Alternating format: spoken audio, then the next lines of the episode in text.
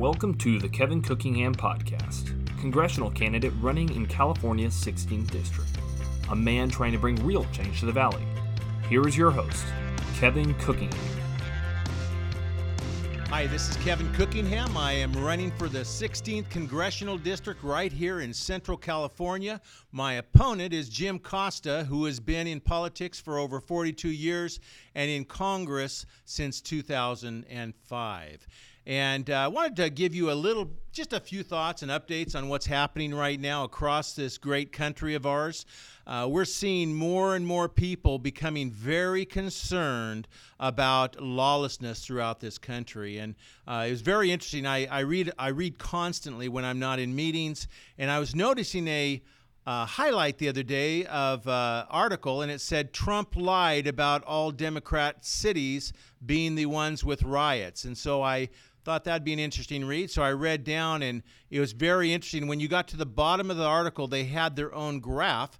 And in graph number one was the largest cities across the United States that are having riots and lots of vandalism and, and of course, burning down buildings and lootings.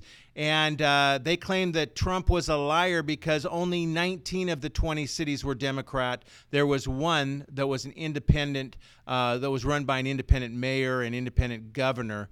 Uh, and so they said, well, that was a lie. And then they took the smaller cities that were having uh, lots of riots and burning uh, of buildings and uh, looting and so forth. And they said, well, see, those were only 17 of those cities were run by Democrats, two independents. And by the way, there was one that was run by a Republican uh, mayor. And so I got thinking about uh, the, the commonality of the left. It seems like these cities are being run by the left across the nation and that they have literally favored lawlessness over lawfulness and safety. And so some of the ramifications that we're seeing from that is we're seeing police retire or leave in droves from these cities.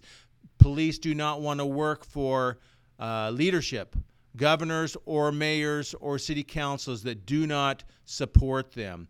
And so they're leaving in droves. Another thing that's happening is we're seeing uh, large numbers of people moving out of these cities and moving into the suburbs because they feel they're safer. They feel that if their elected leadership will not protect them, uh, they are moving uh, into the suburbs. And so we're going to see more and more devastation in our cities instead of standing up and doing what's right. I was listening to a number of interviews uh, from people, and they were talking about Chicago and other major cities. And they said, you know, the reason that they continue to do this is because they are getting away with it.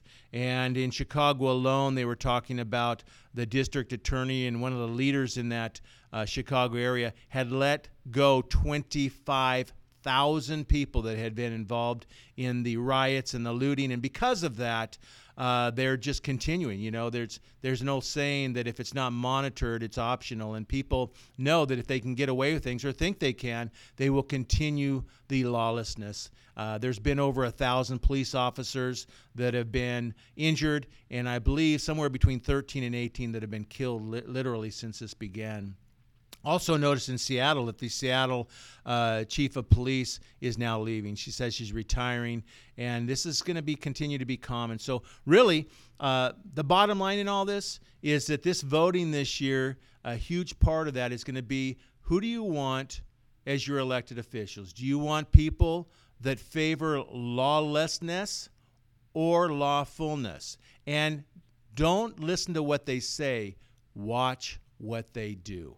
That's the important thing. And so uh, that's a big part of this election coming up.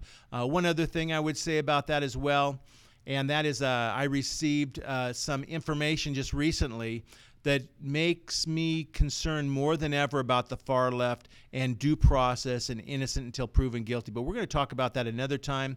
Uh, but just want you to realize this is a huge election, and I would value your vote for Cookingham for Congress this election cycle. Thank you for being a part of this community. We have some of the most amazing people in this valley. Thank you for your support, and I look forward to being your next congressman. Thanks so much. God bless.